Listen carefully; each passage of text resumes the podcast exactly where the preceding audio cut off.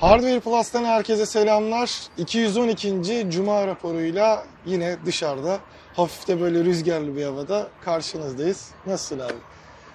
Gayet Nasıl iyiyim Aydoğan. Sesim kötü biraz. Sesimin kötü olması nedeni de Huawei. Malum dün şey vardı, lansman vardı. İlk konumuz da zaten o lansman. Lansman sonrası Evren'le sen katılmadınız ama bir tekne turu vardı. Ben tekne turuna katıldım. Kalabalıktı, gürültülüydü. Kalabalık ve gürültülü ortamlarda biraz böyle yüksek sesle konuşmak evet. gerekiyor ve yüksek sesle konuşunca da benim sesim zaten Emel Sayın kıvamında olduğu için daha da şey yapıyor, çatallaşıyor. Arkadaşlar kusura bakmasınlar. Sabahtan beri böyle boğaz pastilleri falan filan alıyorum ama tabii ki bu kadar kısa sürede bir işe evet. yaraması şey değil, mümkün değil. Ee, onun dışında bir yaramazlık yok Allah'a şükür. Bu hafta da benim için şey geçen, hızlı geçen bir hafta oldu. Ama Türkiye için önemi tatilin başladığı haftaydı, yangınların da başladığı evet. hafta oldu. Yine yanıyoruz, yine yandık ee, ve yine aynı yerler yanıyor. Ee, yani Türkiye'nin tatil merkezi diyeceğimiz e, bölgeler yanıyor. Artık orada yaşayan arkadaşların da, oraya tatile giden arkadaşların da çok dikkatli olması lazım. E, çünkü Türkiye e, yangın, yazlı yazın orman yangını konusunda doğusundan batısına, kuzeyinden güneyine çok risk taşıyan bir yer. Ee, Düzce, Sakarya bile yanabiliyor, Çanakkale filan filan. Karadeniz keza öyle. O yüzden dikkatli olmak lazım. Ve bizim de artık bu yangınları daha hızlı söndürebilecek teknolojilere, ekipmanlara, donanımlara sahip olmamız lazım. Şimdi uçağın oluyor, rüzgar ters esiyor bilmem ne filan ya. Ama işte akacak kan damarda durmaz mantığı burada işlemiyor. Yani senin insan olarak görevlerinden birisi o yangını durdurmak ya da çıkmasına engel olacak önlemler almak falan ya. Ee, şimdilik bunu çok fazla yapamıyoruz. Umarım yaparız, daha iyi yaparız. Umarım e, Türkiye'de Haziran ayı olunca orman yangınlarını duymaya başlamadığımız zamanlar da oldu. Ya da çok çabuk müdahale edildi. Ya da çok çabuk müdahale edildi, söndürüldüğü zaman da olur. Doğal yollarla çünkü olabiliyor ama galiba bu işte Marmaris'teki e, bilinçli yapılan bir şeymiş yine. Öyleymiş, bir de onun ilk gün galiba tam sönerken rüzgar tersten bir kuvvetli esmeye başladığı için tekrar şey olmuş, ne derler, alevlenmiş. Bunlar tabii ki şanssızlık, yani doğal afet artı şanssızlık. Şimdi bilinçli yapan adama da doğal afet gözüyle bakmak lazım bence. O bilinçli yapan herif de kendi içinde bir doğal afet zaten. Yani bir insan niçin gidip e, kendi ömrü hayatı boyunca üretemeyeceği bir ormanı yakar mesela. Öyle değil mi? Yani. Sen bu dünyada yetmiş yıl, seksen yıl yaşıyorsun. Bir çınar ağacı yüzlerce yıl. yüzlerce yıl yaşıyor. Ya da işte atıyorum o beğenmediğin dağlar, tepeler binlerce yıldır dünyanın üstündeler. Evet. Sen kendi hayatındaki seksen yılla değerlendiriyorsun. O kendi hayatıyla insanı nasıl değerlendirecek diye düşünmüyorsun. Yani öyle bir değerlendirme şeyi olsa, evet. e, hikayesi olsa. O yüzden dünya kocaman bir dünya, bir bütün. Bunu sadece insanın çevresinde hayal etmek şey değil, mantıklı değil. Ormanlarımız yanmasın, daha az yansın, hiç yanmasın. Hemen söndürebilelim inşallah. Ve gelelim Huawei'nin dünkü çok güzel lansmanına. Geçmeden sadece e, bu hafta için öğrendiğim e, bir şeyden daha bahsedeyim abi. Yani şaşırdım aynı zamanda. Çünkü eğer e, bir erkek bir kadını öldürüp, parçalayıp, bir bidona atıp, üzerine bir de beton dökerse herhangi bir durumdan yirmi üç yıla inebileceğini öğrendim ve hani adalet sisteminin işte nasıl tecelli edebileceğini görmüş olduk bir diğer yandan da. Şimdi bu söylediğin şeylerin, bu bir vahşet, bunu evet. unutmamak lazım. Yani bu bir kadın cinayeti falan değil, bu bir vahşet. Ve bu vahşet ne yazık ki Türkiye'de her gün belli oranlarda, belli şekillerde tekrarlanıyor.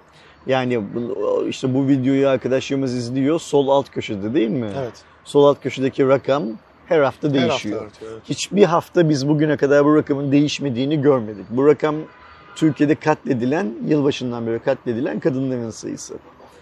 Hmm, kanunların erkeklere böyle bir hak tanıyor olmaları tabii ki bir insanlık ayıbı her şeyden önce. Ee, ne olursa olsun, bu sadece Türkiye için değil, tüm dünyada ne olursa olsun bu öne alınması gereken bir sorun. Çünkü eşitlikten bahsetmemiz için ilk önce kadın erkek eşitliğinden bahsetmemiz gerekiyor. Evet. Kadın erkek eşitliği olmadan birçok farklı konuda yol almamız mümkün değil. Yani ırklar arası eşitlikte de yol almamız mümkün değil. İşte biraz önce bahsettiğimiz hayvanlarla, doğayla olan insanın eşitliğinden de bahsetmemiz mümkün değil.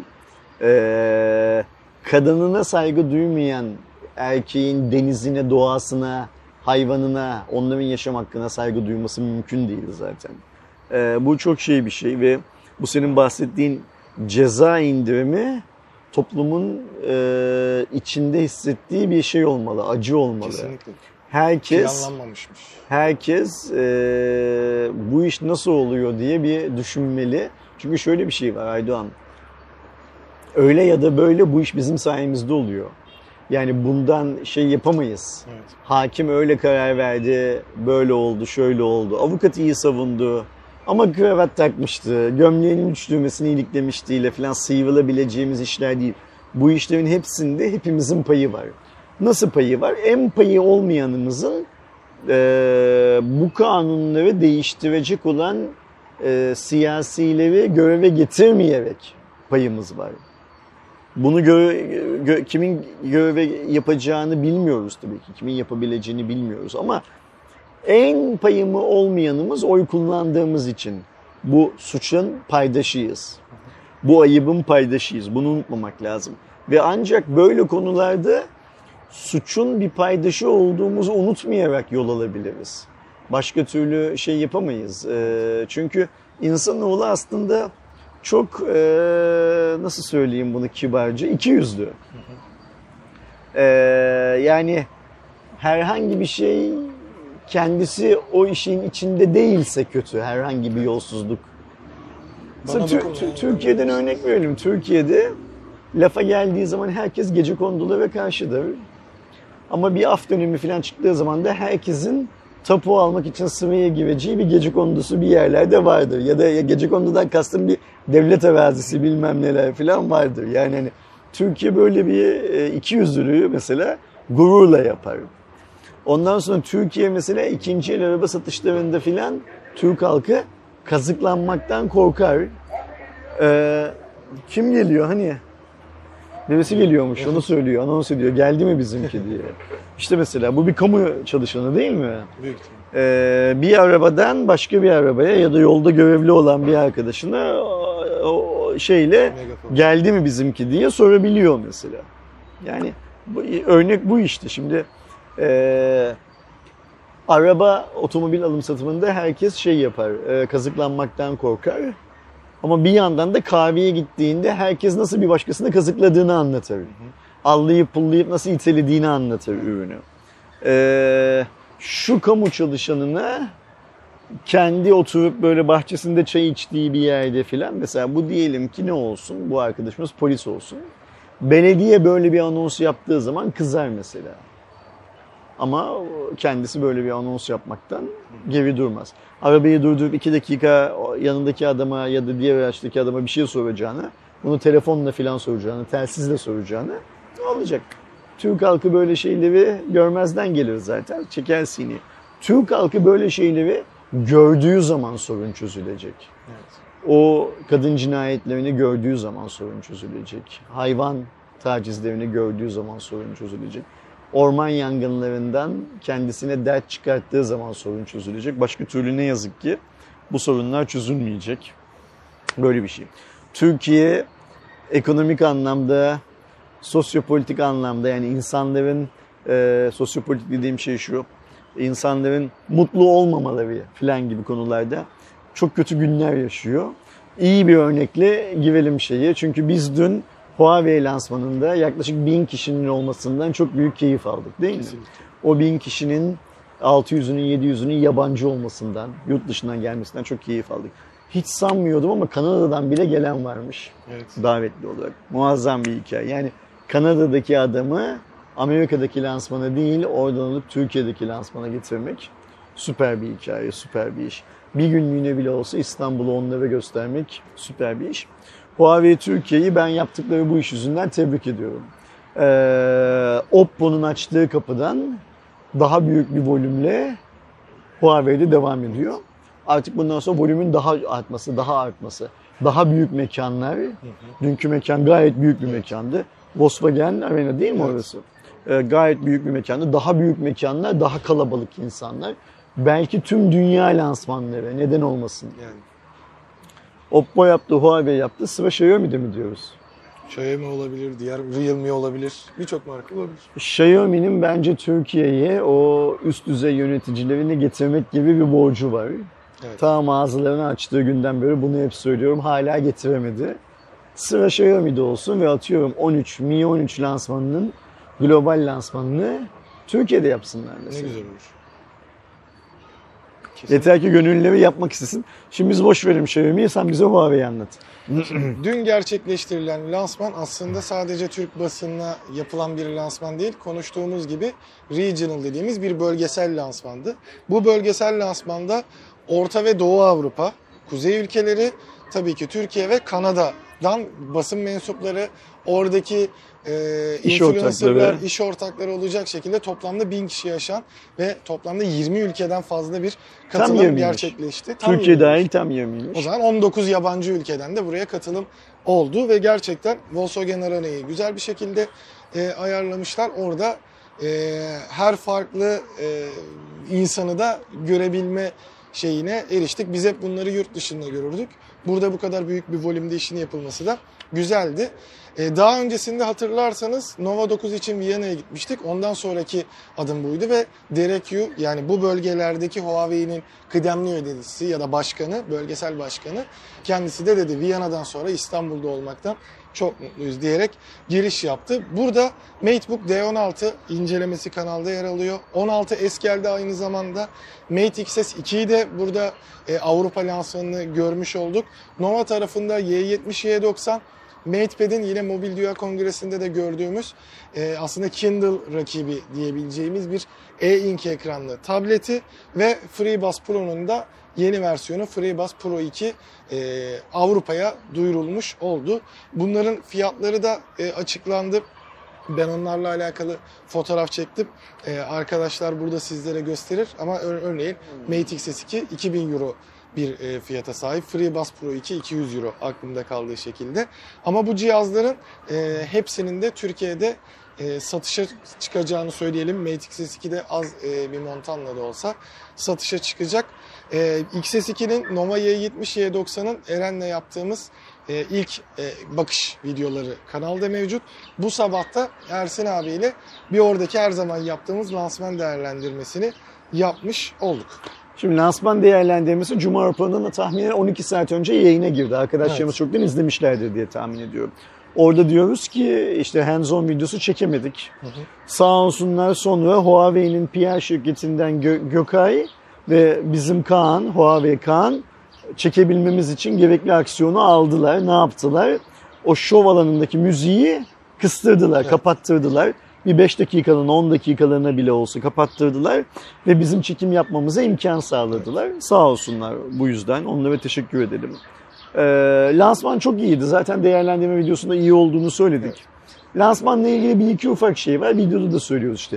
Birçok şey düşünülmüş ama insanların video çekeceği falan bir yer ayarlanmamış. Evet. Ya da ayarlansa bile sen video çekerken işte o on dokuz ülkedeki medeniyet temsili diye baktığı birçok insanın adam senin video çektiğine bakmadan geliyor, dibine girebiliyor, kameranın önünden geçebiliyor, fotoğraf, yani. fotoğraf çektirebiliyor, bilmem ne yapıyor. Flaşe. Saygı sadece Türkiye'de değil, dünyanın birçok noktasında zor bulunan bir şey. Bir de tabii şöyle şeyler var, kendi milletine saygılı olanlar var bir de. Hani o işin zaten başka bir boyutu. Şimdi ben e, lansmandan sonra e, yine söyleyelim burada. Mesela bize cihaz verilmedi ama yabancı basına cihaz verildi. Hı hı. Değerlendirme videosunda da bunu zaten söylüyorum. Bu bir işte Türk insanının iki yüzlülüğü gibi bir olay. Böyle şey yapmak lazım. Ve ben çok eminim, çok tahmin ediyorum ki ürünlerin daha iyi satacağı ülkelerdeki yayıncılar bir an önce içeriklerini üretsinler diye o cihazlar yani onlara verildi. Niye mesela orada? Ya da şeyi merak ettim mesela. E, Nova dokuz lansmanında da bizlere yani oradaki yabancılara Nova dokuz verilmişti ama Avusturya basınına mesela orada verilmedi. Hani Huawei'nin bir geleneği mi bu, onu bilmiyorum. Sanmıyorum öyle bir gelinlik ya olduğunu. Burada verilme, verilip verilmemesine o ülkeyi yönetenler karar veriyordu. O ülkedeki Huawei'yi yönetenler karar veriyordu. Türkiye'de Huawei'yi yönetenler verilmemesine karar vermişlerdi. Bilmiyorum. Tabi burada şu da olabilir. Şimdi mesela atıyorum ee, Kanada'dan gelen on beş kişinin on beşine birden cihaz verileceği bellidir. Türkiye'den şimdi Huawei gazeteci olarak, yayıncı olarak iki yüz kişi çağırmıştır. Evet. Ama bunların sadece ellisine yüzüne telefon verecektir. Orada öyle bir kakofoni de yaratmamak için de vermemiş olabilirler. Aynen öyle. Ama ne olursa olsun değerlendirme videosunda söylediğim gibi bu şey bir çiftli standarttır. Dünyanın her yerindeki çiftli standartlarla mücadele etmemiz lazım ve bunun karşısında durmamız lazım. Eşitlik istiyorsak dedik ya, kadın erkek eşitliği bilmem ne filan diye. Bu bir. İkincisi, benim lansmanla ilgili bazı dertlerim var. Lansman çok uzundu, sunum çok, onu söylüyorum zaten. Sıkıcıydı. Ben hayatımda ilk kez bir lansmanın ortasında çıktım. Yani son on dakikaya denk düştü ama ya ancak o kadar dayanabildim. Benim Çinli ile, Çinli'nin bozuk İngilizcesi ile filan derdim yok ama lansman, hani bu e, Amerikan filmlerinde bizi kalp atışlarının ritmini gösterirler ya. Şimdi lansmanlar o ritimlerde olmak zorundadır. Yani böyle yükselip alçalacak, yükselip alçalacak. Bu lansman ölüydü, düzdü. Ses tonu, müzik, bilmem ne, hiçbir şey olmayan bir lansmandı ve sıkıldım. Verilen bilgiler de ayrıca çok şeydi. Hmm, nasıl söyleyeyim? Rafine bilgiler değildi. Öyle söyleyeyim şey anlamında. Çıktım. Lansmanın başında sahneye, ekrana e, influencerlar diye dünyanın her bu ülkelerin Arkadaşlar. tamamından, yirmi ülkenin tamamından insanları yansıttılar. Çok çirkin bir durumdu. Ben olsam orada olmak istemezdim mesela. O insanlardan bir tanesi. İşte yirmi ülkeden galiba ikişer üçer kişi filan koydular. Bilmiyorum ne olduğunu. Ee, ben o insanların bir kısmıyla e, tekne gezisini e, ağzı yağlı bilişim medyasıyla değil, ikinci otobüsle, o influencerların olduğu otobüsle geçtim. Hepsi iPhone kullanıyor. Özellikle baktım. Hı hı. Yani o çıtır kızlar, güzel kızlar, işte genç olanlar, sporcular, sanatçılar, oyuncular, nasıl isimlendirmekse hepsinin elinde iPhone var. Yani bu artık dünyanın her yerinde kabul görmüş bir şey demek ki. Ve boşu boşuna belki biz bunu kendimize dert ediyoruz Hardware Plus olarak. Demek ki tüm dünyadaki telefon üreticileri artık kendilerinin Apple'a rakip olmadıklarını kabul etmiş durumdalar. Buradan onu da çıkarmak lazım. Çünkü şöyle bir hikaye var. Senin telefon verdiğin kız çocuğu da oraya iPhone'uyla gelip iPhone'uyla story çekiyor, bilmem ne yapıyor, paylaşıyor. Ve senin verdiğin telefonu jelatinini bile açmadan satıyor. Çünkü jelatini açıldığı zaman fiyat düşüyor. Evet. E, Türkiye'de teknoloji basınında da böyle tipler türedi artık. Yani mesela atıyorum utanmasalar gelip buradan Hardware Plus'tan telefon alacaklar. Huawei özelinde değil, başka bir marka özelinde. Siz hazır kutuyu açtınız, ben de sizin kutuyla telefon çek, video çekeyim de sıramı savayım, paramı alayım. Ben bana gelen ürünü kutusu açılmamış satayıma falan getirecek kadar bu işi ayağa düşüren adamlar var piyasada artık. Influencer tarafında gani gani var tabii ki. Influencer tayfasından dün akşamki tekne gezisine gelen bir kişinin elinde sadece Huawei telefon gördüm. Çok ciddi söylüyorum. O bir kişi de zaten bizim daha önce video çektiğimiz, Evel'in misafir ettiği Yurdoğan'dı benim gördüğüm kadarıyla. Ee, geri kalan herkesin elinde iPhone'lar vardı. Hello, biraz önce söylemiştim, çıtır kızlar, güzel kızlar bilmem ne efendim hepsi iPhone kullanıyor. Demek ki Huawei Türkiye bunu içselleştirmiş. Ya bu böyle mücadele. O yüzden o ekrana yansıttıkları yirmi ülkeden adamlar da değişen bir şey yok. Yani. Yani bu şu demek oluyor Aydoğan benim gözümde. Biz Hardware Plus olarak e, belki de iOS ekosisteminin hakkını yiyoruz. Yani Huawei'de, Xiaomi'de, Samsung'da bilmem ne filan filan iPhone'la iş yapan bu çıtır kızları influencer'ın ayağına geçinen, işine geldiği zaman influencer, işine geldiği zaman teknoloji editörüyüm diyen çıkarcıları falan el üstünde tutuyorlarsa eğer, o zaman biz demek ki bu Android ekosistemindeki markaları destek vererek, daha çok destek vererek, o zaman yanlışı biz yapıyoruz belki de Hardware Plus olarak. Olabilir de. Bizim de deveye dönüp tıpkı Huawei'nin, diğerlerinin, Samsung'un, Xiaomi'nin falan içselleştirdiği kadar iPhone şeyini içselleştirmemiz gerekiyor demek ki. Ee, ne derler? Ağırlığını, pazardaki iPhone ağırlığını içselleştirmemiz Gerçekten. gerekiyor demek ki. Olabilir. Ben buradan gördüklerimden bu sonucu çıkartıyorum. Huawei Türkiye'yi de bana böyle bir aydınlatma yaşattıkları için teşekkür ediyorum ayrıca. Dün akşama kadar yanlış yaptığımızı düşünmüyordum. Dün akşam yanlış yaptığımızı düşündüm. Huawei Türkiye'nin influencer'ı seçimine, onların kullandığı telefonların modellerine falan bakınca böyle düşündüm. Sağ olsunlar. Ama her şeye rağmen lansman çok güzeldi. Ellerine sağlık. Ürünler gel geldiğinde zaten işte bir tanesinin N D A'yı dün akşam bitiyordu. Biter bitmez yayını aldık. Kanalda videosu var. MateBook D on altının değil mi? Evet. Diğerleri de bize geldikçe arkadaşlarımızla, izleyenlerimizle şeyleri paylaşırız. Ee, görüşlerimizi, fikirlerimizi paylaşırız. Bana öyle geliyor ki en çok Y yetmiş ve Y doksanı konuşacağız. Ucuzlukları nedeniyle yani pazardaki pozisyonlamaları gereği ve diğerleriyle de ilgili iki edilecek lafımız çıkar mutlaka. Tabii ki. Ederiz deyip Huawei ile ilgili kısmı böylece kapatalım. Emeği geçen herkese yine tekrar teşekkür ederek kapatalım. Tabii ki. Sağ olsunlar. Xiaomi kanadına geçtiğimizde de sevgili Poco Reseray'ın Avustralya'dan da sizlere canlı yayınla tanıttığı Poco F dört ve X dört G T'nin de Türkiye saatiyle dört gibi bir, yok üç gibi pardon lansmanı. Tam Huawei'yle çıkıştı. Türkiye'deki etkinlikle çıkıştı. Biz şeydeyken sağ olsun Eray da e, yurt dışından sizlere bildirdi. Poco F dört'e baktığımızda garip bir durum var. F üçü yani yanına dört yazıp yollamışlar gibi duruyor. Çünkü işlemci Snapdragon sekiz yüz yetmiş, altı virgül altmış yedi inçlik Full H D Plus, yüz yirmi hertz AMOLED var. dört bin beş yüz miliamper batarya var. altmış yedi wattla şarj oluyor.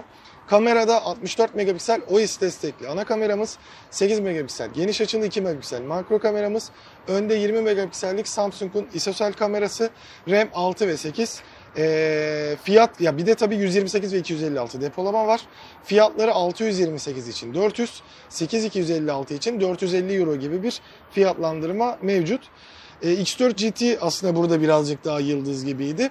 altı nokta altı inçlik Full H D Plus I P S bir ekranı var ama yüz kırk dört hertz tazeleme hızı sunuyor. Poco tarafındaki ilk yüz kırk dört bu oluyor yanlış hatırlamıyorsam. E, bir diğer yandan sekiz gigabayt RAM, yüz yirmi sekiz iki yüz elli altı depolama seçenekleri var. altmış dört megapiksel O I S ana sensör, yirmi megapiksel ön kamerası var. beş bin seksen miliamperi de altmış yedi wattla şarj ediyor. üç yüz seksen ve dört yüz otuz euroda fiyatları mevcut bu cihazlar. Şimdi burada söyleyince çok fazla bir şey yok. Sen söyledin işte F üç ile F dört birbirinin aynısı. Yani ne yazık ki böyle bir durum var. Ben Eray'a lansman sonrasında evvel sen F dört'ü beğendin mi diye sordum. Öyle ya Poco'yuz. Evet. Yok abi F dört alacağım F üç alırım dedi. Benim için olay orada bitti şey anlamında. Ee, olay bitti. Konuşacak çok fazla bir şey yok. Bu ürünler yakında Türkiye'de ikisi de satışa çıkar bence. Hı hı.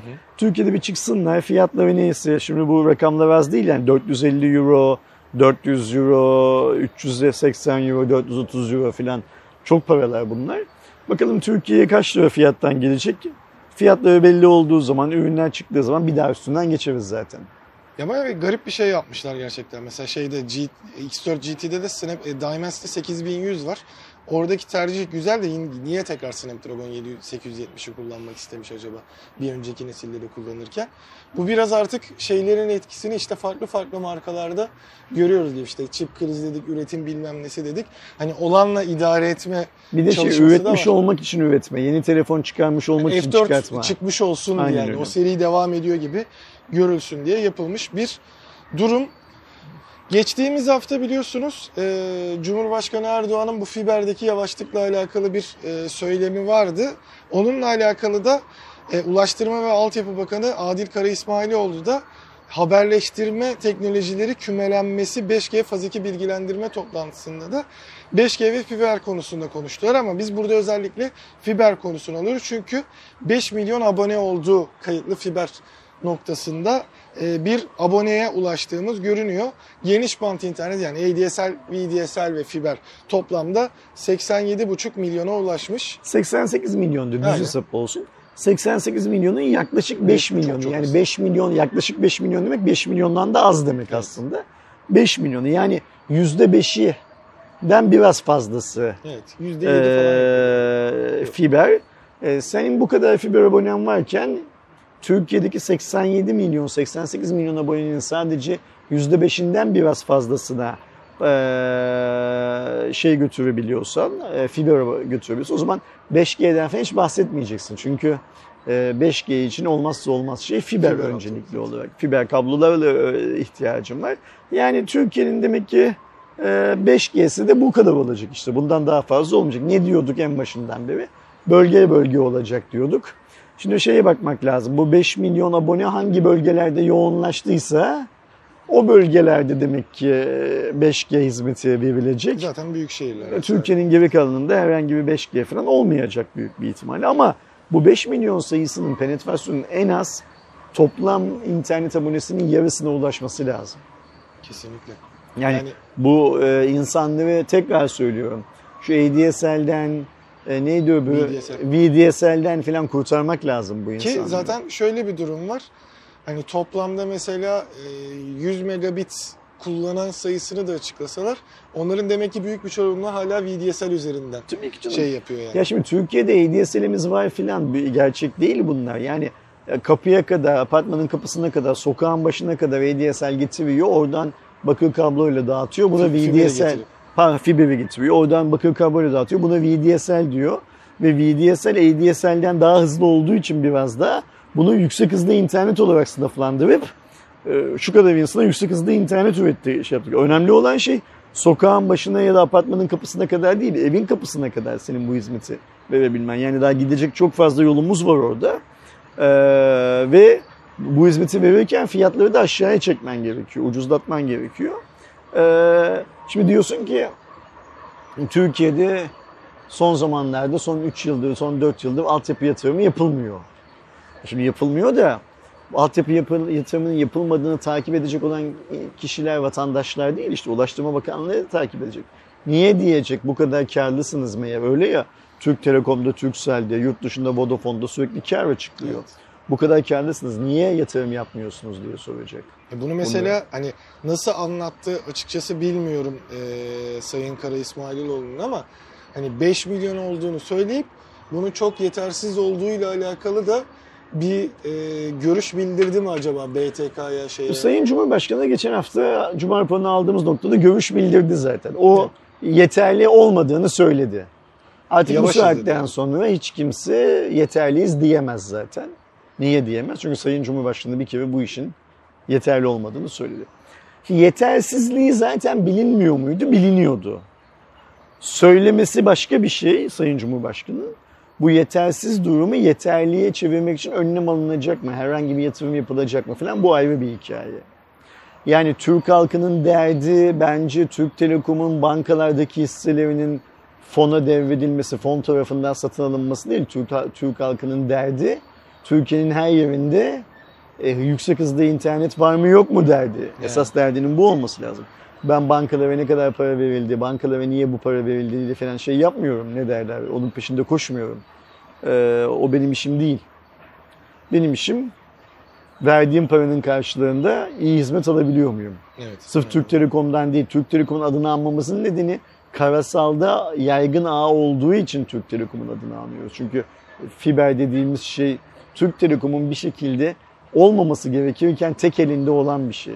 Hakim Türk Telekom'un nasıl tek elinde? Senin, benim, babalarımızın, dedelerimizin verdikleri vergilerle yapılan altyapıya sahip. Ama mesela Türk Telekom'un bilançosuna baktığımız zaman şunu görüyoruz. Bunlar komik işler tabii ki. Türk Telekom bakır kabloları satıp yerine fiber çekiyor. Bakır ve yükselen dolar ve yükselen bakır fiyatları dünyadaki nedeniyle satıyor, kar ediyor bu işten. Garip bir iş, evet, mantığı. Türk Telekom işte şu hükümetin çıkarttığı neydi? Döviz hesapları, evet, döviz endeksli T L emine bilmem ne. Şey, evet. Ona gidip para yatırıyor ve oradan aldığı karı, yani faizi bilançosuna kar olarak ekliyor. Bu garip bir iş yapma modeli bu.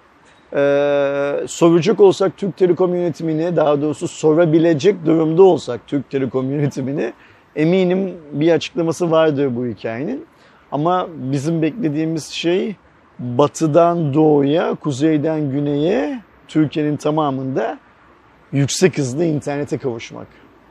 Ve eğer bu iş operatörlerin görevi değilse, yani Türk Telekom'da, Turkcell'de, Vodafone'da, diğer küçükleri de ya biz bu işi yapmayacağız, bu iş bizim görevimiz değil, bu iş devletin görevi diyorlarsa bir bir araya gelsinler, şunu açıkça söylesinler de Sayın Cumhurbaşkanı, Sayın Ulaştırma Bakanı falan bir duysun şeyin ne olduğunu, derdin ne olduğunu. Hani bu yolla ilerleyemiyoruz. Belki şu yolla bir yere varırız, bilmiyorum. Yani benim aklımda, aklım bu kadarına kesiyor. Ben taht oyunlarına falan kafası çalışan bir adam değilim çok fazla. Ee, o yüzden hani benim amacım hedefe ulaşmak. Evet. Ee, yolu uzatıp işte şu yolla ulaşmaya çalışıyoruz. Yıllardan beri. Ha nedir o yol? İşte ortak altyapıydı, bilmem neydi, ıvırdı, zıvırdı, evet. filandı, filandı, filandı, filandı, filandı. Olmuyor, gidemiyoruz. E, gidelim galiba artık. Yani hani bıraksınlar bizi bir gidelim, nereye gideceksek hız anlamında internette. Ya ki zaten şimdi hani biraz önce şey demiştim ya, acaba bunu yavaş olduğunu vurgulamak için mi söyledi Sayın Karaismailoğlu diye. Şimdi cümlenin başına baktığımda iki bin üç yılında neredeyse yok dediğimiz geniş bant internet abone sayısı bugün seksen yedi buçuk milyona ulaştı diye söylemiş. Yani yaklaşık on yılda, dokuz yılda dial-up'tan A D S L'e seksen, seksen sekiz milyona geçtiğimiz vurgusunu anlıyorum ben burada. İşte bütün dünyada artık fiber yaygınlaşırken ya beş milyon ciddi manada az. Ben daha fazla. iki bin yirmi üç on sekiz yıl önceden bahsediyor Sayın Bakan. iki bin yirmi üçü niye baz aldığını ben anlamıyorum. Yani böyle döngülerde mesela niye iki bini baz almaz, iki bin beşi, iki bin onu, hani daha düz rakamları da iki bin üçü baz alır bir insan, bilmiyorum. Şimdi Ulaştırma Bakanı daha çok yeni. Hani kendi evet, icraatından evet, bahsediyor olsa herhalde de iki bin on dokuz diyecek. Bilmiyorum ne zaman bakanlığa atandı ama çok yeni atandı. Yani. iki bin üç galiba şey mi? Yani A D S L'in mi artık o dial-up'tan şeye geçiş dönemiydi? Hani tam yıl olarak hatırlamıyorum da. Bilmiyorum niye iki bin üçü baz aldığını bilmiyorum. Ama burada önemli olan şey şu. iki bin üçte sıfır olsa bugün beş milyon olsa beş milyon da övünülecek bir rakam değil. Sayın Bakan'ın öncelikle bunu kabul etmesi lazım.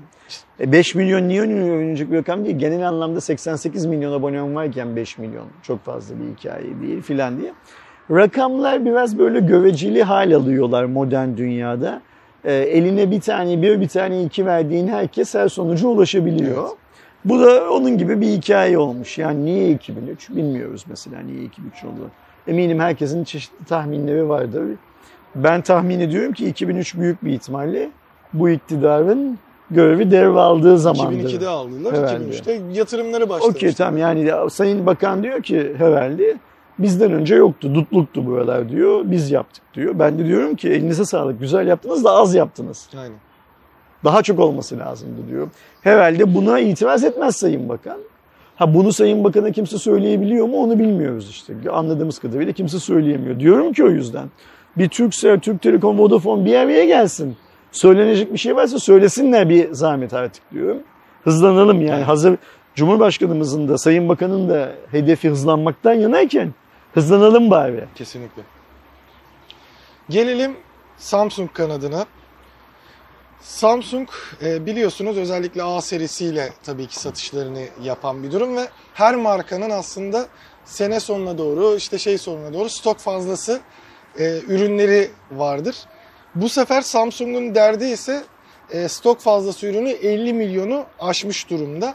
Normalde e, Samsung'un kendi belirlediği stratejiye göre bu yüzde on civarında olması normal bir şekilde karşılanıyormuş. Ama şu andaki oran e, yüzde on sekiz e, civarında, yani iki yüz yetmiş milyon normalin e, telefon neredeyse satmaya, iki katı. Evet, neredeyse iki katına fazla duyulmuş ve bu nedenle zaten bu geçtiğimiz iki ayda tedarikçilerden aldığı parçalar, yani bu ekran olabilir, işlemci olabilir, işte e, bütün komponentlerde de yüzde otuzdan yüzde yetmişe çıkan bir sipariş azalması da var. Yani e, Samsung yüzde yetmişten yüzde otuza düşen evvelde değil mi? E, yüzde otuzdan e, yüzde yetmişe, yani evet aslında okay. Ona düşüyor. Tam tersi daha mantıklı. Tamam. yüzde yetmiş daha az bir sipariş geçmiş. Yani eldeki malı satın demeye başlıyor Samsung değil mi? Ama o, aynı pazara. Zamanda eldeki malı şeyde daha çok satamamaya başlıyor. Okay. Şimdi aramızda mutlaka işletme mühendisi olan arkadaşlar vardır. Fabrikaların e, planlama bölümlerinde çalışanlar, üretim testlerinin planlama bölümlerinde çalışan arkadaşlarımız var. Fazla stok şirket batırır. Bu e, modern dünyanın kurallarından bir tanesi de. Stok, ham madde stoğu da olsa, nihai ürün stoğu da olsa şirketler için iyi bir şey değildir. Çünkü işi, üretim yapan yapıların esas işi, esas amaçladıkları şey adetsel anlamda çok üretmektir, hızlı üretmektir, evet. ihtiyacı karşılamaktır. E, C S M Arena'nın verdiği bilgiye göre bu şey bu arada satılabilir formda olan stok fazlalar. Yani üretim hatası buna dahil değil. Değil. Bu hazır paketlenmiş ürün olarak. Şimdi, şimdi geçen Şipmantı hafta yapılmış. E, iki tane analiz şirketinin, raporlama şirketinin, Canalsys'in ve Counterpoint'in evet. araştırırken ne dedik? Birisi dedik satışlara odaklanıyor. Öbürü shipment dediğimiz tedariğe, tedari, sevkiyata Sevkiyat, odaklanıyor evet, dedik. Şimdi Samsung o kadar çok sevk etmiş ki buradan onu anlıyoruz. Sevk ettiklerinin hepsini satamamış. Evet. Yani sevkiyat raporlarında Samsung'un en tepede çıkması normal. Satışta. Satışlarda çıkmaması da normal. Aslında bu üç rapor, yani bizim üç cuma raporu, üst üste konuştuğumuz üç rapor birbirini tamamlayan raporlar. Evet. Neydi bu raporlar? Samsung az satıyordu. Samsung çok sevk ediyordu. Şimdi de Samsung'un kendisi diyor ki tedari, stok sorunu yaşıyoruz diyor. Yani aslında satabileceklerinden daha çok üretmişler. Evet. Bunu anlıyoruz. Şimdi bunun vatandaşa, dünya halklarına yansıması ne olur? Samsung bir süre yeni ürün üretmekten vazgeçer. Azaltır hızını, üretim hızını. İşsizliğe neden olur Samsung fabrikalarının olduğu yerlerde. Eğer Samsung o fabrikalarda başka ürün üretmeye başlamazsa, başlayamazsa. Evet. Teorik olarak piyasadaki fiyatların, Samsung telefon fiyatlarının düşmesi beklenir. Hı hı. Öyle ya, rakipler yeni cihazları üretirken, çünkü pazar, yani halk, vatandaş hep yenisini almak ister. Her zaman. En yeni çıkanı almak ister. Samsung bunu bildiği için, Xiaomi bunu bildiği için çok fazla sıklıkla telefon, biraz önce dedik F dördü çıkartmış olmak için çıkartıyor. Niye? İnsanların aynı telefon F üçken almayacaklarını biliyor ama aynı telefon F dörtken alma ihtimalleri olduğunu biliyor. Aynı telefonu F üçken piyasada bırakırsa fiyatını düşürmek zorunda olduğunu biliyor. F dört olarak paketleyip tekrar satarsa yine geçen şey, yılki fiyattan satabileceğini biliyor filan filan. Yani bizi izleyenlerin de senin benim de bildiğimizden daha çok şeyi Samsung, Apple, Xiaomi filan biliyor. Şimdi burada şeye bakmak lazım. Tabii bu Samsung için büyük bir hata. Yani sonuçta teknoloji markasından bahsetmiyoruz sadece. Dünyanın en büyük üreticilerinden de birinden bahsediyoruz. Üretim departmanı ile satış departmanı demek ki birbirleriyle iyi haberleşememişler. Birbirlerinin derdini iyi anlayamamışlar. Pazarı iyi koklayamamışlar. Rakip analizlerini iyi yapamamışlar filan. Ama iki misli stok büyük şey. Ee, bela. Hı hı. Ve Amerikan şirketleri genellikle bu tarz hataları affetmezler. Yani nasıl affetmezler? İlk önce kalkar böyle açıklama yaparlar. Bir iki ay sonunda bu hataya neden olan yöneticilerin tamamını işten çıkartıyorlar. Bakalım Koreli şirketlerde de aynı şey var mı? Yani biz yakın gelecekte Samsung'da, çünkü bak bu C E O'yu bile görevden alacak. Unutma, D J denilen neydi? D J Core. D J Core. Mobile, Samsung Mobile'in dünya C E O'su. Niye görevden alındı aslında? Katlanabilir telefonların geç çıkması ve ilk çıkanın bir kere katlandıktan sonra bir daha düz hale getirilememesi, yani bozuk çıkması nedeniyle e, bizim bildiğimiz kadarıyla Samsung'un sahibi olan aileye en yakın ailenin çocuğu olmasına rağmen, Samsung'un veliahtlarıyla aynı okullarda okumuş olmasına rağmen, yani daha eğitim hayatı başladığı gün Samsung'a yönetici olarak yetiştirilmek için seçilen bir chosen one, Jedi olmasına rağmen o ışın kılıcı elinden alındı. Ve ona dediler ki sen git Samsung'un bilmem ne fabrikasında yönet, orayla oyna dediler. Şu an hala Samsung ekosisteminde mi değil mi bilmiyoruz ama bu tarz büyük ekosistemlerde büyük hatalar kelle götürür. Biz evet. Samsung'da en son giden kelleleri o dönemde gördük. Bak dikkat et, mesela Türkiye'deki Türkiye Ülke Müdürü de o dönemde değişti. Evet, hatırlıyorum. Bu bir değişimin habercisidir Samsung'da. Yani bu yüzde on stok fazlası, yüzde sekiz stok fazlası, yüzde on olması gerekirken yüzde on sekize çıkan stok fazlası sadece Samsung'un pazarlama departmanının, satış departmanının, üretim fabrikalar müdürünün filan global çapta satın, şey el değişmesine neden olmaz.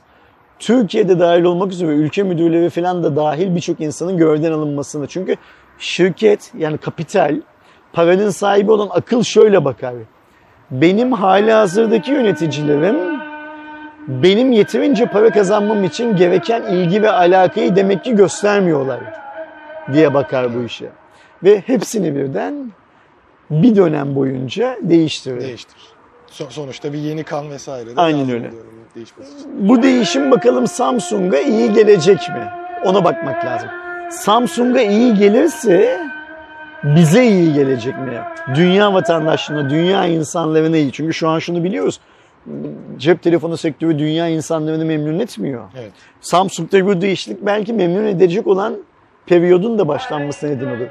Şu yazan bitsin, devam edelim, evet. Olur mu? Sela bitti. Ekleyeceğim bir şey var mıydı abi Samsung için? O zaman ekran kartlarından devam ediyoruz. Biliyorsunuz işte yine çip krizi diyorduk. Bir diğer yandan mining hikayeleriyle beraber hem stok bulunamıyordu hem de fiyatlar ciddi oranda uçmuştu. Ama galiba Bitcoin, Ether falan filan düştü diye.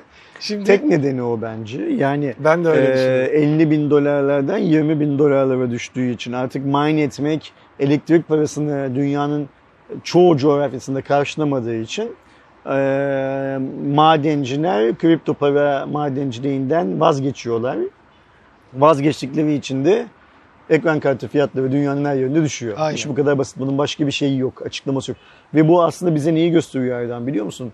Ekran kartı talebini yaratanlar, oyuncular, iş yerleri, teknoloji düşkünleri bilmem ne falan değilmiş aslında. Yani sadece madencilermiş. Madenciliği yani. Çok satılınca hani onlar nasıl olsa alıyor kafasının. Bir yani bu var, üreticiler de Asus'tu bilmem neydi filan. İstemezük yan cebime koy modundaymışlar. Hani şey diyorlar diye hepsi. Biz aslında ürünlerimizin madenciler tarafından kullanılmasına karşıyız. Bizim ürünlerimizi oyuncular kullansın filan diyorlardı ya. Ne demiştik yayının başında? iki yüzlülük. Evet. Baktığımızda şu an için R T X otuz serisi yani Nvidia tarafındaki ekran kartları ilk başta o Nvidia'nın açıkladığı tavsiye edilen satış fiyatının yüzde iki civarında üstünde satıldığını, hatta üç bin yetmiş ile üç bin seksen tavsiye edilenin de altında olduğunu görüyoruz. Bu normalde nasıldır? Nvidia kartı üretir, işte lansmanını yapar ve bir fiyat açıklar.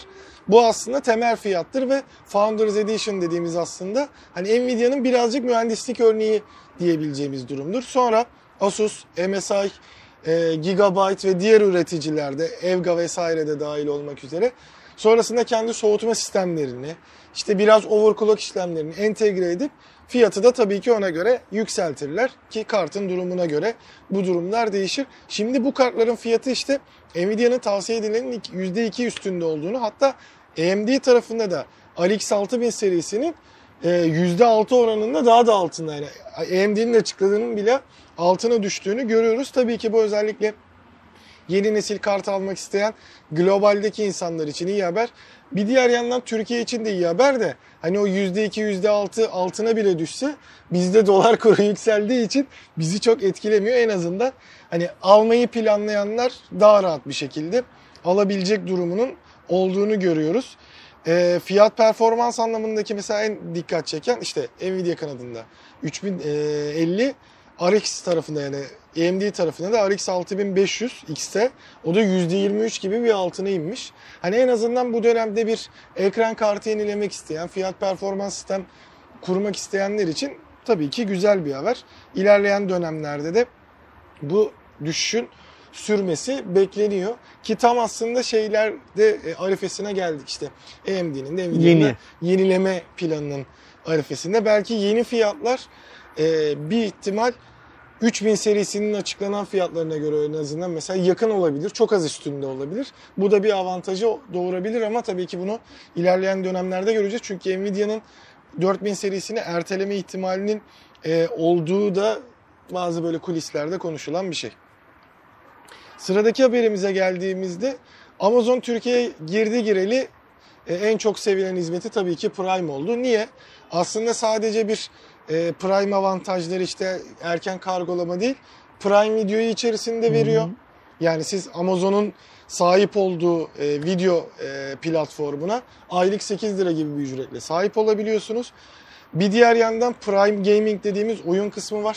Her ay gerçekten güzel oyunlar hediye ediyor ya da size kampanyalar, kuponlar veriyor farklı oyunlarda alabileceğiniz.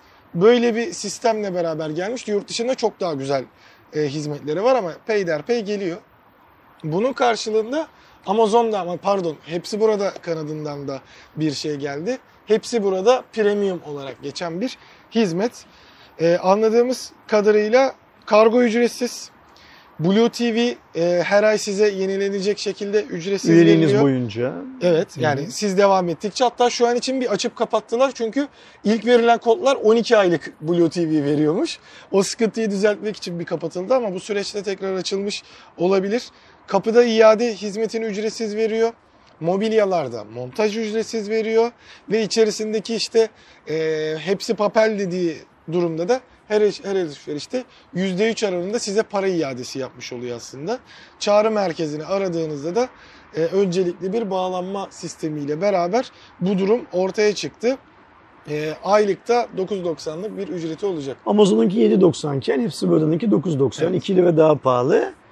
Amazon'la rekabet edebilmek için onlar da kendilerinden element uyduruyor, uyduruyorlar ister istemez. Çünkü rekabet böyle bir şey. Yani... Şey ekleyecekler mi acaba mesela? Hani herhangi bir veri sızıntısı durumunda premium aboneliğimiz etkilenmeyecek falan diye de bir madde eklese ben o zaman geçerdim büyük ihtimalle. Yani rekabetin şartları bunlar. Yapmak zorundalar. Yapmazlarsa pazardan siliniyor, evet. giderler. Zaten eğri oturup doğru konuşalım. Hepsiburada reputasyonu çok iyi bir şirket değil. Yani alışveriş yapanların da öyle Hepsiburada'nın kendi iddia ettiği gibi en tavsiye edilen bilmem ne filan, ben inanmıyorum şahsen öyle olduğunu. Yani bizim takipçilerimiz arasından görüyoruz ki insanlar e, mecbur kaldıkları için Hepsiburada'dan alışveriş yapıyorlar ya, çoğu mesela zaman. Ben kendi açımdan bir tüketici olarak çoğu zaman önceliğim Amazon oluyor. İşte herkesin böyle öncelikleri var ve herkesin Hepsiburada ile ilgili anlatacağı bir tane kötü hikayesi de var Türkiye'de. E, o yüzden Amazon'la olan rekabette Ee, Amazon'un Prime'ın karşısına bir şey çıkarmak için onlar da kendi elementlerini yaratmışlar. Evet, ki Adana zaten da... hani şey diyorduk, ee, işte Amazon'un geliyor, geldi vesaire. Cuma raporlarında sen de bahsediyordun, ee, ben de vurguluyordum.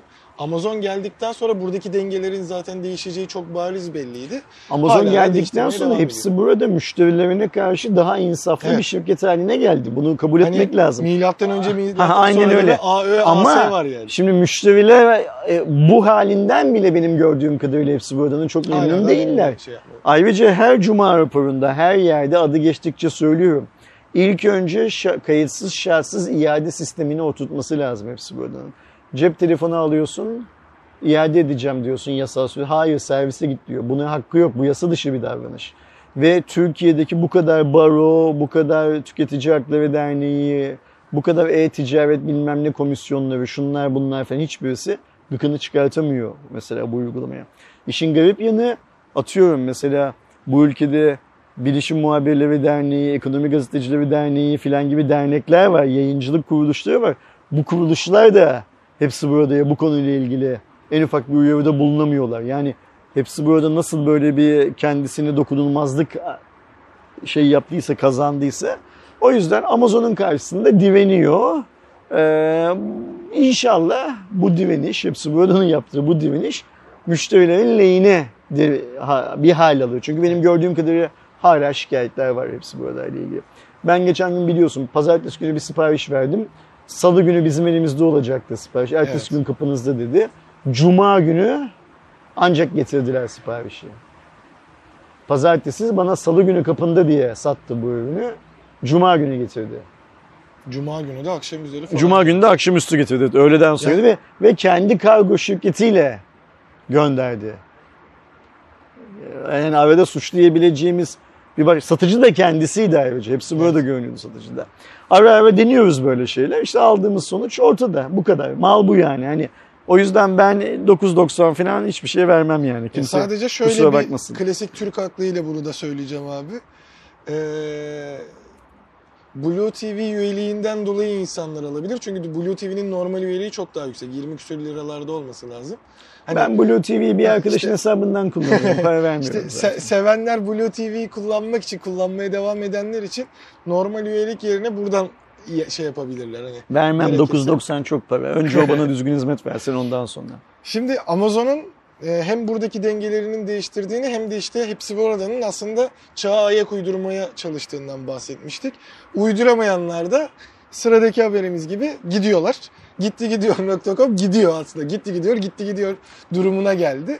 eBay biliyorsunuz aslında iki bin bir yılında kurulan ve e-ticaretin aslında öncü markalarından biriydi. Ve Türkiye'deki ilk büyük satın almaydı gitti gidiyor ürün eBay tarafından evet, satın alınması. iki bin on birde satışa çıktığında on yılda. Bir de eBay gibi bir yerden satın alınması da önemli bir şeydi tabii ki. Ee, ama eBay yaptığı açıklamada on sekiz Temmuz'da bütün satışlar durdurulacak. Ee, beş Eylül iki bin yirmiye kadar e, alıcılar ve satıcılar hesabımdan birçok şeyine bakabilecek. Müşteri hizmetleri de otuz Eylül'e kadar destek vererek ama on sekiz Temmuz'a kadar son e, demlerini yaşıyor ve sonrasında veda ediyor. Diyor. Ki eBay'in de söylediği zaten pazar şartlarındaki rekabet durumu. Yani biz rekabete uyduramadık diyor ki eBay'in bunu demesi de... Şimdi burada çok garip başka bir şey var. Başkasına satmaya falan uğraşmadan çıkıyorlar. Aynen. Yani mesela gidilip atıyorum Hepsiburada'ya gelin birleşelim, Teknosa'ya, MediaMarkt'a bilmem ne yapalım, amuda kalkalım, çifte telli oynayalım, gelin damat olalım, doktorculuk oynayalım falan hiçbir teklifte bulunmadan öyle biz gidiyoruz diye gidiyorlar. Yani bu zararı sineye çekiyorlar. Türkiye'de işte on yıllık harcadıkları zamanı ve parayı sineye çekiyorlar. Bir nevi Türkiye'den kaçıyorlar. Şey de demiyor mesela hani gitti gidiyor kapatıyoruz, eBay olarak Türkiye'deyiz durumu da yok. Aynı öyle. Türkiye'den kaçıyorlar yani. Garip bir hikaye. Ee, iyi bir hikaye değil. Kesinlikle. Çünkü monopoliye doğru giden yani biz şimdi mesela sen dedin ya Amazon'u tercih ediyorum. Amazon'un da piyasada tek başına kalması iyi bir şey değil. Tabii ki. Biz bugüne kadar Amazon'un çok fazla faalünü görmemiş olmamıza rağmen Amazon'un da piyasada tek başına kalması iyi bir şey değil. Monopole doğru gidebilecek her hareket e, müşteri olarak, son kullanıcı olarak bizim aleyhimize olur. O yüzden e, keşke kalsaydı. Hı hı. Ama demek ki soluğu yetmedi. Bu kadarmış şeyden. Hayırlı işler, bol güneşler diyeceğiz. Başka, başka bir lafımız yok çünkü. E, eminim bu birçok insana, birçok Türkiye'ye başka başka imkanlar sunacaktır. E, tabii. Fırsatları, bazı fırsatları değerlendiren bazı insanlara bazı başka imkanlar sunacaktır. Onlar için şimdiden hayırlı olsun. Sıradaki haberimize geldiğimizde Rekabet Kurumu'nun yaptığı duyuruya göre MediaMarkt, Vatan Bilgisayar, Teknosa ve Suni'ye yani Atmaca Elektroniğe bir soruşturma başlattı. E, kurul rekabete hassas, hassas veriler hakkında bilgi değişiminde bulunduğu gerekçesiyle Vatan, Teknosa ve MediaMarkt'a soruşturma açıyor. Bu dört bin elli dört sayılı Rekabetin Korunması Kanunu'nun dördüncü maddesini ihlal edip etmediği araştırılıyor şu anda. Yani bu ne demek? Kurul bu dört tane teknoloji satıcısı, üç tane teknoloji satıcısının, MediaMarkt'ın, Vatan'ın ve Teknosa'nın kendi içlerinde birbirleriyle fiyat bazında haberleştiklerinden şüpheleniyor. Evet. Ben üçe satacağım, sen ikiye sat, ben ikiye satayım, sonra sen üçe çıkart, bilmem ne filan gibi ne olduğunu bilmediğimiz bir haberleşmenin olduğunu varsayıyor, bundan şüpheleniyor ve bunu araştırıyor. Bu Ama süper bu galiba şey. Anladığım kadarıyla işte Suni televizyonları özelinde olmuş. Çünkü buna ek olarak Suni'nin satışları internet yasağı getirmesi, yeniden satış fiyatı belirlemesi ve ayrıca işte Vatan, Teknosa, MediaMarkt arasında bilgi değişimine aracılık ettiği de söyleniyor. Bu araştırılacak. Şimdi buradan da şunu anlıyoruz. Büyük bir ihtimalle şöyle bir şey oldu. Suni'deki arkadaşların e, Vatan'a, Teknosa'ya ve MediaMarkt'a sen şu fiyattan sat, sen şu fiyattan sat, sen şu fiyattan sat dediğinden şüphelenerek gittiler. İnternette de satma demiş. İnternette de satma demesinden şüphelenerek gittiler. Arada sırada sektörde böyle kontrollerin yapılması iyidir. Tabii. Çünkü bir sorun varsa ortaya çıkar, sorun yoksa sektör daha güvenli bir şekilde yoluna devam eder. Ee, bu soruşturmanın nasıl sonuçlanacağına bakmak lazım. O sonuçlanana kadar herhangi bir yorum yapmamak Tabii lazım ki. Bununla ilgili. Ee, sonucunu zaten Rekabet Kurumu kendi web sitesinde açıklayacaktır. Biz şunu biliyoruz, Rekabet Kurumu e, bir suç bulursa iyi ya da kötü, az ya da çok bir ceza kesmekten geriye durmayan bir kurum. Evet. Hatırlıyorsan Google'da kestikleri evet. ve benim bildiğim kadarıyla hala tahsil edemedikleri cezaları falan da mevcut. Şimdi Google'dan falan tahsil edemez de bu arkadaşlar Türkiye'de yerleşik şirketler oldukları için bunlardan öpe öpe alır o şeyi, ne derler, parayı. Eğer tabii ki bir usulsüzlük varsa. Onu da zaten sonuçlandığında yine burada konuşuyoruz. Konuşuyor de, olacağız. Sonuçlandığında daha detaylı konuşuyoruz. Ha, Şu anda ki. çok konuşmaya gerek yok. Ee, internet paketlerinden zaten videonun başında da bahsetmiştik. Geçtiğimiz dönemlerde Süper Online gigabit'e varan e, hizmetlerini duyurmuştu. Neydi? iki yüz, beş yüz ve bin megabit e, internetlerini duyurmuştu. Buna karşılık olarak Türk Telekom'da geçtiğimiz günlerde gigabit'e varan fiber paketlerini duyurdu. Burada e, iki yüz megabit'te on, beş yüz'de yirmi, bin'de de yirmi megabit upload hızlarını veriyor ve fiyatlarına baktığımızda iki yüz megabit iki yüz on dokuz lira, beş yüz megabit iki yüz seksen dokuz lira, bir gigabit yani bin megabitte üç yüz seksen dokuz lira olarak fiyatlandırılıyor. Şimdi biz bugün bu cuma raporu çekilirken bine geçtik. Yani bir biz arkadaşlarımız görmüyor ama geçtik. İşte Süper Online çalışanları bizim ofise giriyorlar, sunucu odamızda bir şeyler yapıyor efendim. Biz Aydoğan'la oturduğumuz yerden görüyoruz. bine geçtik. Şimdi bu Süper Online'ın ve Türk Telekom'un bine geçme hikayesi bence e, pazarda çok palazlanan TürkNet'i frenleme operasyonu. Giga, giga fren. Aynen öyle. Şimdi e, beyler geç kaldınız. Yani eğer amaç vatandaşa hizmet vermekse bunu daha önce yapacaktınız. Yani bine veriyorsa niye TürkNet'i beklediniz? Aynen öyle yani. yani niye TürkNet'i beklediniz? Siz bunu hizmet olarak sunsaydınız. İşte böyle hikayeler var. Bir de şöyle bir şey var. bin download'a yirmi upload veriyorsun. Yani bu adil bir şey değil. beş yüz'e de yüzde on'a sabitleseler olur. beş yüz'e de yirmi veriyorsun. yüz'e de yirmi veriyorsun değil mi? iki yüz on veriyorsun. Ve sen bir süre önce pandemi döneminde upload'ları canın istediği için B T K'ya falan danışmadan, hiçbir şey yapmadan bir günde açtın. Bu çıkardı. Türk halkının faydasına olduğu için de B T K hiçbirinize bu konuyla ilgili ceza falan kesmedi. Sineye çekti bir şekilde. Yani şunu söylemeye çalışıyorum. Canın isterse bin verebiliyorsun. Canın isterse beşi sekize çıkartabiliyorsun. Ve Allah'ın adamı verirken şu yirmiyi de binle doğru orantılı bir şey versene. Allah aşkına. Yani mesela atıyorum. Paketi yüz lira daha pahalı yap. En pahalı paketin senin şu anda üç yüz seksen dokuz lira değil mi? Evet. Onu beş yüz lira yap. Bine yüz de koy şunun içine. Ya zaten hepsine yüzde on yapsalar işte bine yüz, beş yüz'e elli, iki yüz'e yirmi. Hepsini aynı yapmış. Hepsine yirmi yapmışlar. Yok işte iki yüz'e de on megabit onu, bu arada. Onu yirmi yap, üstüne limit olarak koyuyorlar. Çok saçma. Bence de çok saçma. Bence ee, ben vatandaş olarak bu konuyla ilgili şikayetimi Cimev üstünden Ulaştırma Bakanlığı'na gönderdim. Çoktan gönderdim. Herkesin göndermesi lazım ki B T K'da birileri ya evet bu tarifeler saçma desin ve bu adamlara arkadaşlar upload'u da yükseltin diye telkinde bulunsun. Ya. Niye biliyor musun? Upload sadece YouTube yayıncılığı yapan senin benim ihtiyacım tamam, değil.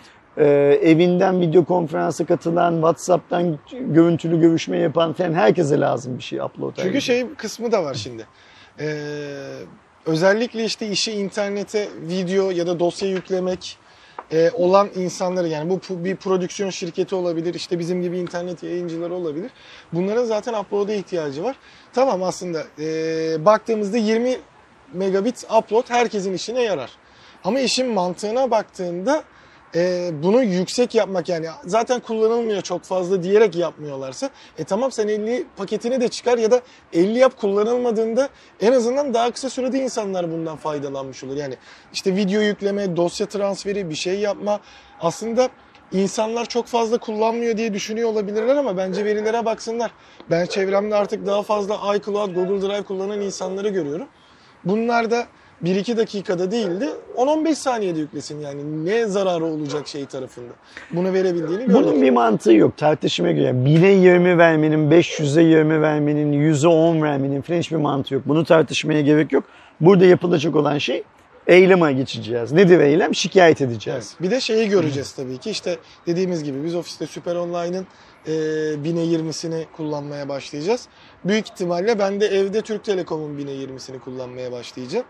Ee, işte bine yirmi alabiliyor muyuz? Bir şey oluyor mu? Ne gibi durumlar var? Bunları o alabiliyor ben... muyuz alamıyoruz da bulunduğun lokasyonla işte şununla bununla çok ilgili şeyler. Biz teorik olarak bine yirminin niye bine yüz olmadığına takılalım. Evet. Ee, niye bine iki yüz olmadığına takılalım. Çünkü bine yüz, bine iki yüz olmadığına takılırsak bir süre sonra niye bine bin olmadığına takılacağız. Evet. Şey bu aslında.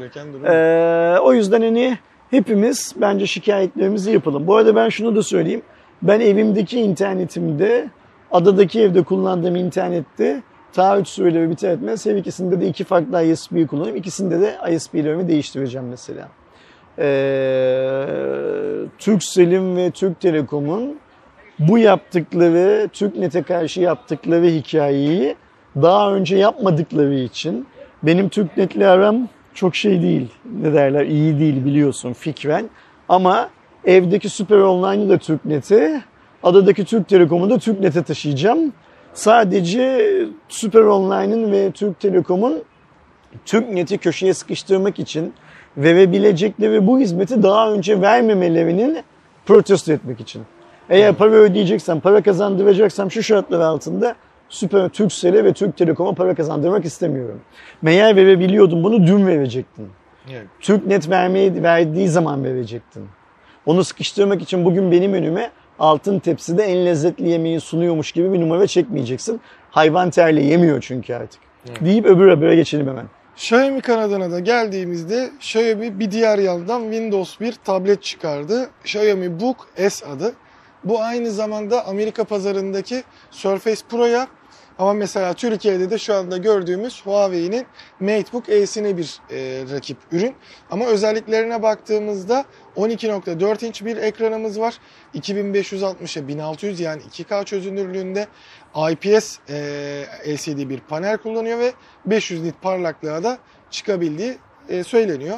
sekiz gigabayt RAM, iki yüz elli altı gigabayt depolama ve isterseniz beş yüz on iki gigabayt depolama seçeneği de sahip. MicroSD kart desteği de mevcut. Önde beş, arkada on üç megapiksellik kamerası var.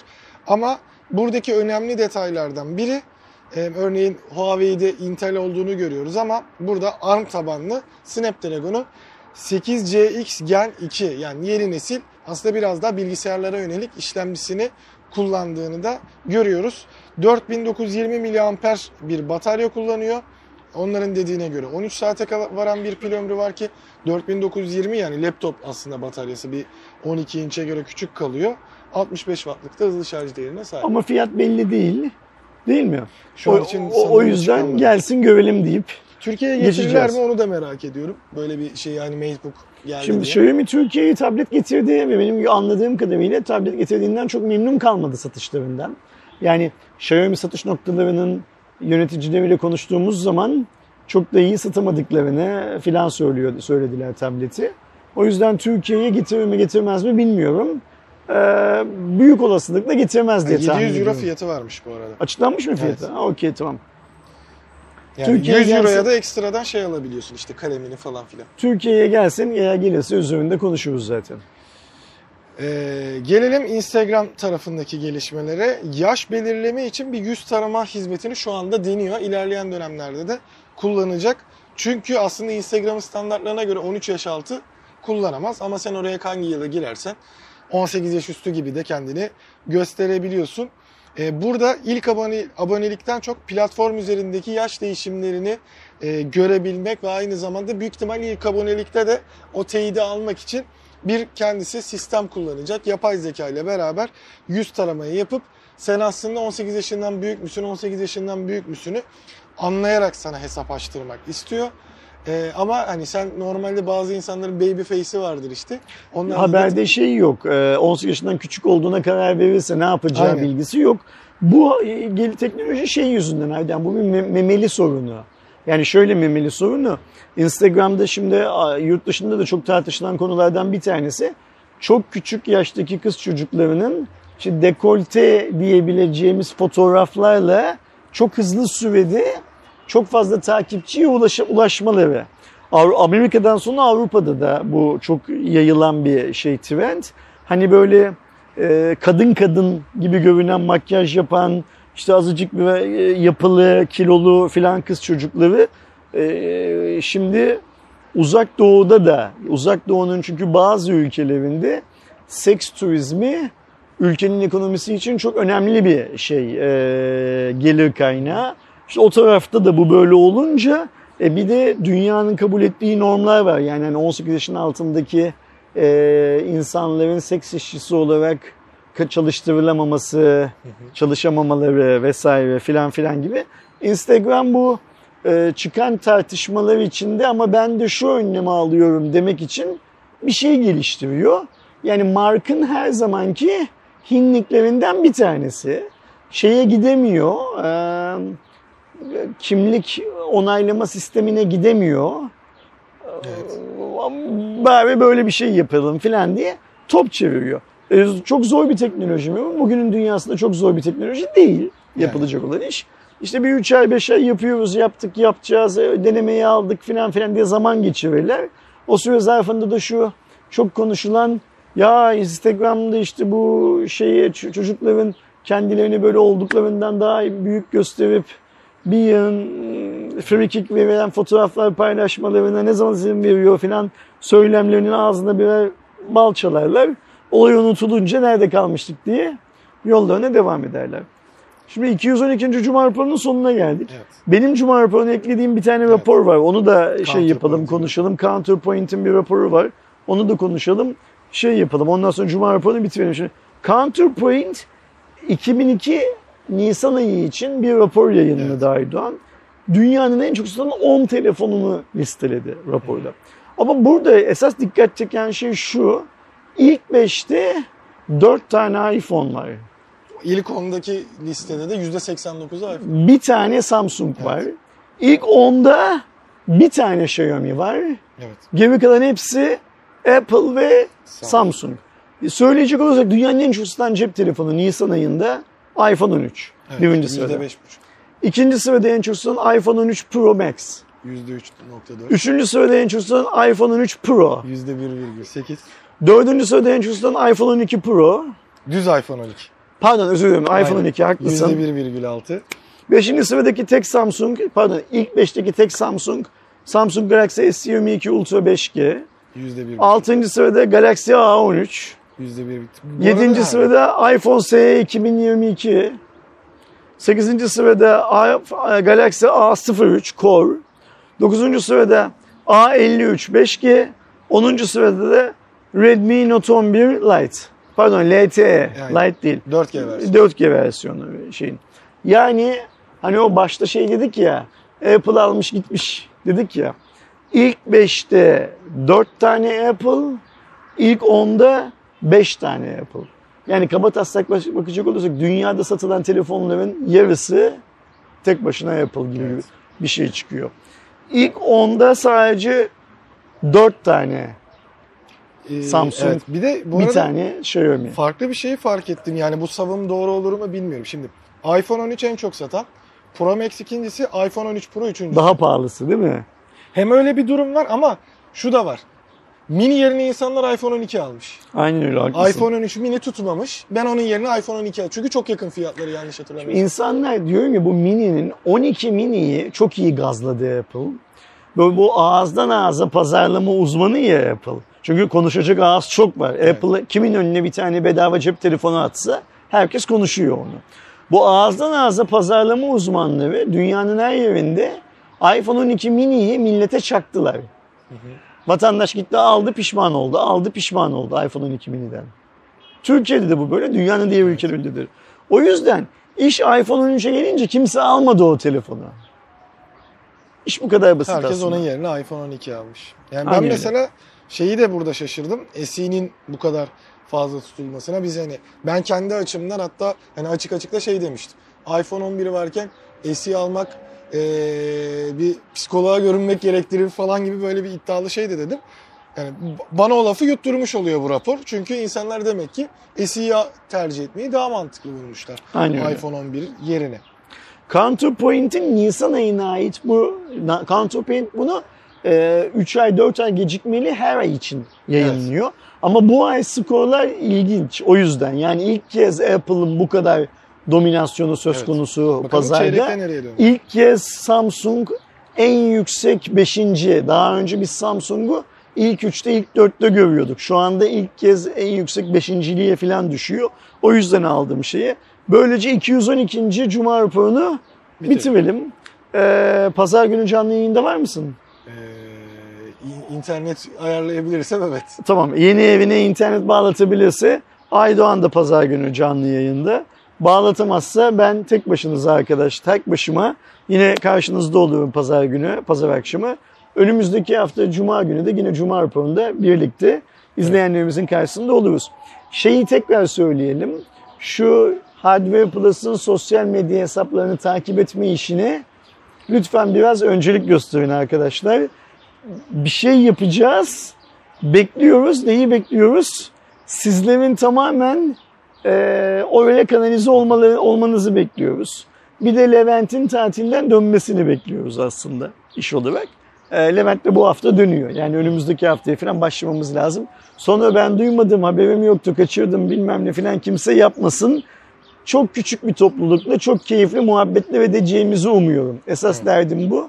Orada görüşünceye kadar kendinize iyi bakın. Şimdiden iyi bir hafta sonu dileriz. Hoşça kalın. Hoşça kalın.